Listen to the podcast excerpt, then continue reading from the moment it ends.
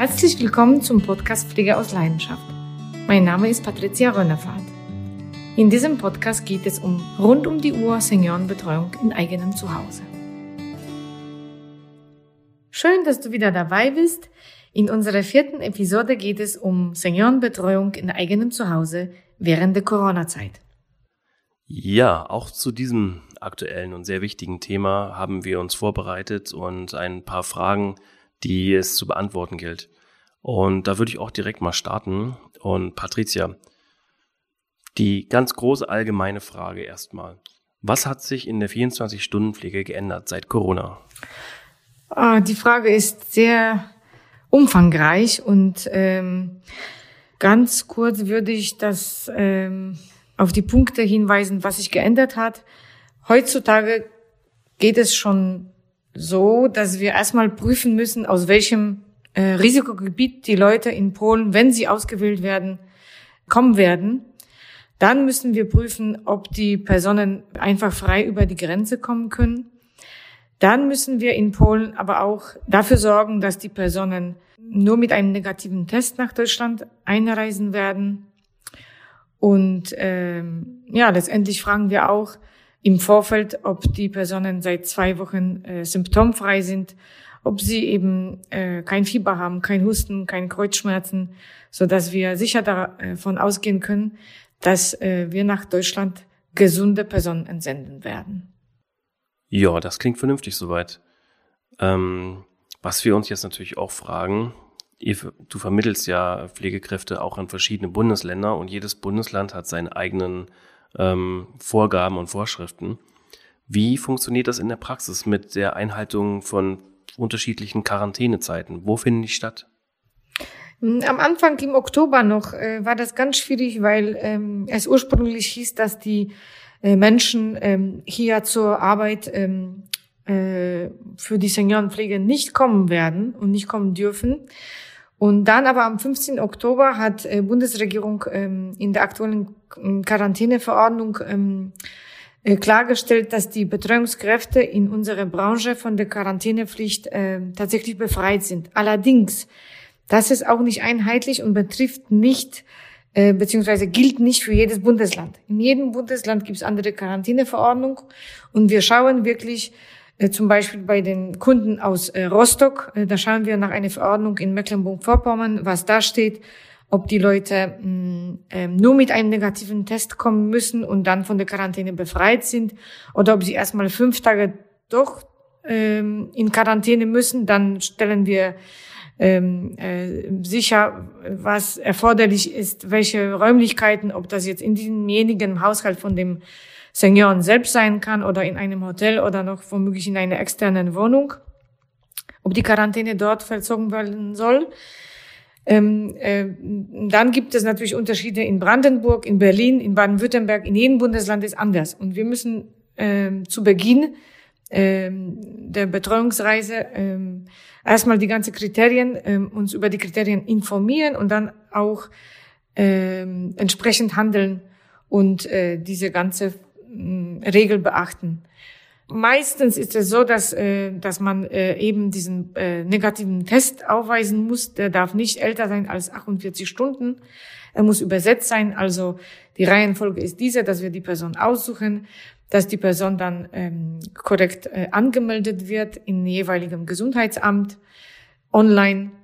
Ähm, dann ähm, sichern wir, äh, dass die Person sich äh, testen lässt und dann mit dem negativen Test fährt über die Grenze und ähm, dann entscheiden wir über die Quarantänemaßnahmen. Da passiert auf jeden Fall einiges an Organisation im Hintergrund. Und ähm, jetzt gehen wir mal zurück in die Praxis. Wie sieht es denn eigentlich aus mit der Einhaltung von Corona-Maßnahmen während der 24-Stunden-Pflege? Ähm, es ist jetzt so, wie ich bereits erwähnt habe, dass, äh, dass wir nur Menschen einreisen lassen, die wirklich diesen Test, äh, Corona-Test gemacht haben. Und äh, in dem Fall, wenn der Test negativ ist, dann kann äh, so ein Mensch, äh, ein Mitarbeiter von uns, unbedenklich eine Arbeit äh, irgendwo bei Senioren anfangen. Später in der Praxis äh, natürlich müssen wir auch sicherstellen, dass sowohl der Mitarbeiter als auch die Senioren selbst, die zu betreuenden Personen, äh, keinen Kontakt äh, zu anderen Personen haben werden, wie zum Beispiel beim Einkaufen oder beim Friseur oder, äh, oder mit Angehörigen auch. Also wir achten sehr darauf, dass, ähm, dass unsere Mitarbeiter beispielsweise einkaufen gehen äh, um sieben Uhr morgens. Ja, in einem Lebensmittelladen, wo, wo der Laden wirklich um diese Uhrzeit noch komplett leer ist. Dass da äh, möglichst wenig äh, Kontakt ist zu, zu anderen Menschen, die vielleicht Corona haben oder die unsere Mitarbeiter infizieren können. Senioren selbst gehen spazieren mit unseren Personen, aber da da wird auch nicht gesprochen mit Passanten auf der Straße oder äh, besteht auch keine Gefahr, dass, dass wir zu tun haben mit infizierten Personen. Und ähm, wir versorgen auch ähm, unsere Mitarbeiter und die äh, zu Betreuenden mit äh, seit neuestem mit FFP2-Masken. Da sorgen wir ähm, äh, dass die dafür, dass dass die Menschen äh, nur mit diesen Masken äh, rausgehen und wenn äh, der Arzt oder, oder Angehörige äh, tatsächlich zu Besuch kommen, dann ähm, versuchen wir auch natürlich äh, das äh, ähm, äh, anzusprechen, ob eine Maske vorhanden ist. Wenn nicht, dann äh, kriegen sie von uns eine Maske, dass da wirklich äh, äh, Risiko minimal ist und natürlich der Abstand auch. Also ich habe schon erlebt, auch ähm, zu, zu Weihnachtenzeiten, ähm, eine Familie, die gesagt hat, dass sie sich tatsächlich in ein freiwillig in eine Isolation, in Quarantäne begeben, äh, sage ich mal jetzt äh, eine Tochter von einem von einer von einer älteren Dame, die auch zwei kleine Kinder hat äh, womöglich. Und dass sie dann eine Woche nicht zu Besuch kommen und auch möglichst wenig ausgehen, dass sie dann äh, sicherstellen können nach einer Woche, dass sie symptomfrei sind und dass sie tatsächlich unbedenklich ähm, beispielsweise zu Heilige Abend kommen können. Ja, also es wird diverses unternommen und die ähm, Kinder und die, die Angehörigen ähm, ähm, nehmen das Thema wirklich auch sehr ernst und achten wirklich darauf, dass sie, wenn sie arbeiten und Kontakt zu anderen Menschen haben, dass sie dann, wenn sie zu Besuch kommen, auch Abstand halten, dass sie FFP2-Maske tragen, dass Hände desinfiziert werden. Alle unsere Mitarbeiter haben von uns Desinfektionsmittel auch bekommen. Das steht im, im Entree oder im, im Eingang äh, des jeweiligen Haushaltes und wird darauf freundlich hingewiesen, dass bitte die Hände desinfiziert werden können. Und so können wir das gemeinsam ähm, äh, Risiken äh, umgehen und äh, dafür sorgen, dass weder Patienten noch meine Mitarbeiter ähm, infiziert werden.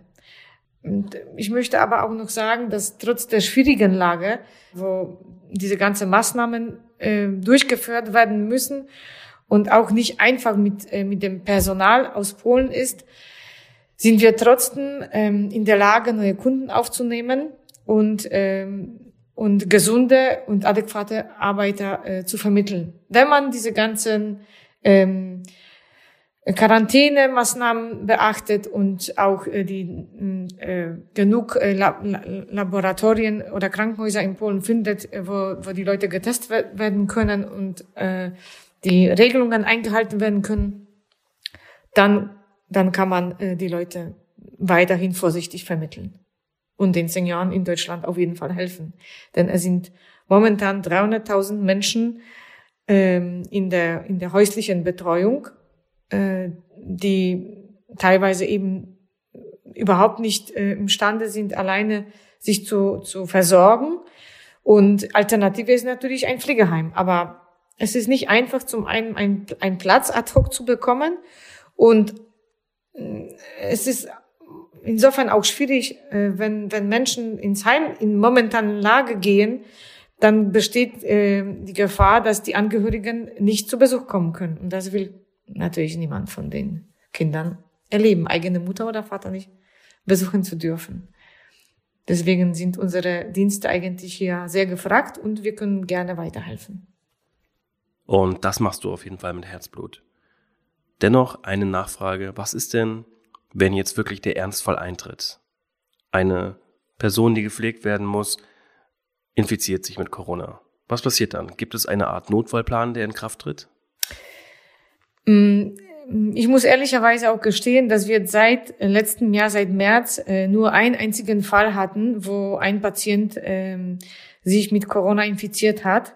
Das war kurz vor Weihnachten. Ähm, die Angehörigen ähm, äh, waren auch öfters zu Besuch. Äh, sind auch andere Menschen gekommen. Wir wissen letztendlich nicht, äh, wer wen infiziert hat, aber es hat so geendet, dass der Patient mit äh, positiven Ergebnis des Testes ins Krankenhaus gebracht worden ist.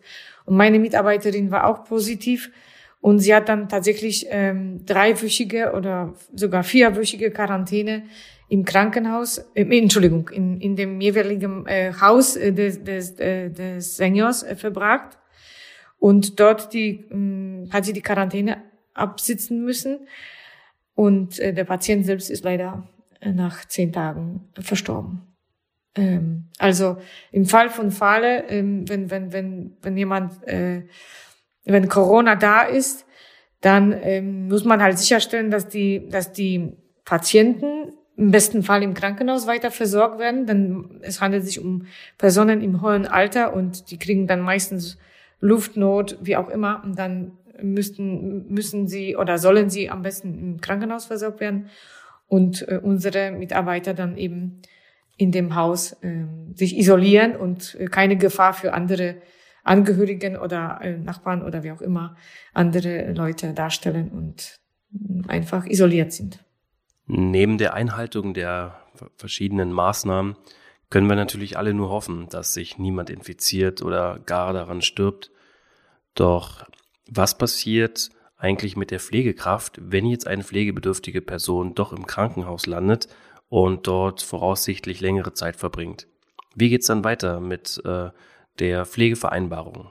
Wenn ein Patient wirklich sehr schwer erkrankt äh, und ähm, es ist ähm, äh, vorher feststellbar, dass er dann mehrere Wochen im Krankenhaus äh, verbringen muss, inklusive Reha danach, dann pausieren wir den Vertrag und die Person äh, fährt unter Umständen wieder zurück nach Polen.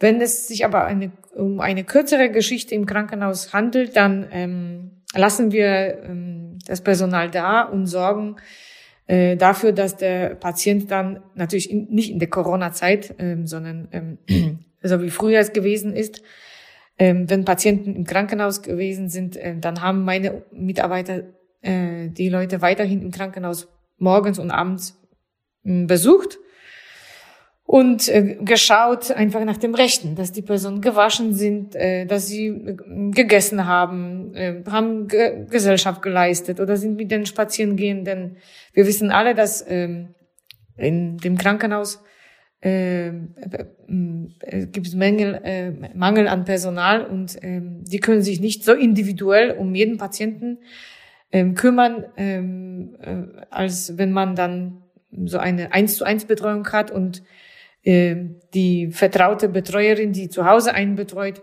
weiterhin ins Krankenhaus kommt und, ähm, und dort ähm, manche Aufgaben übernimmt.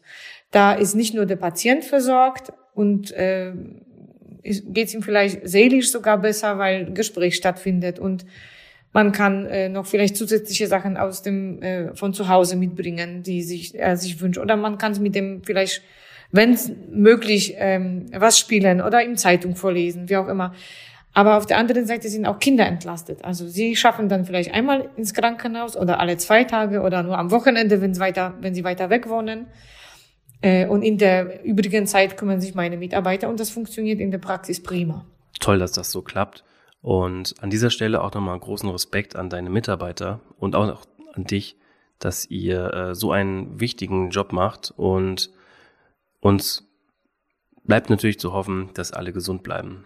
An dieser Stelle möchte ich dann auch die Episode zum Thema Corona beenden und lieber Zuhörer, solltest du noch ergänzende Fragen zu diesem Thema haben, dann schreib uns gerne eine E-Mail an äh, podcast.pflegeausleidenschaft.de und vergiss nicht, uns eine 5-Sterne-Bewertung zu geben.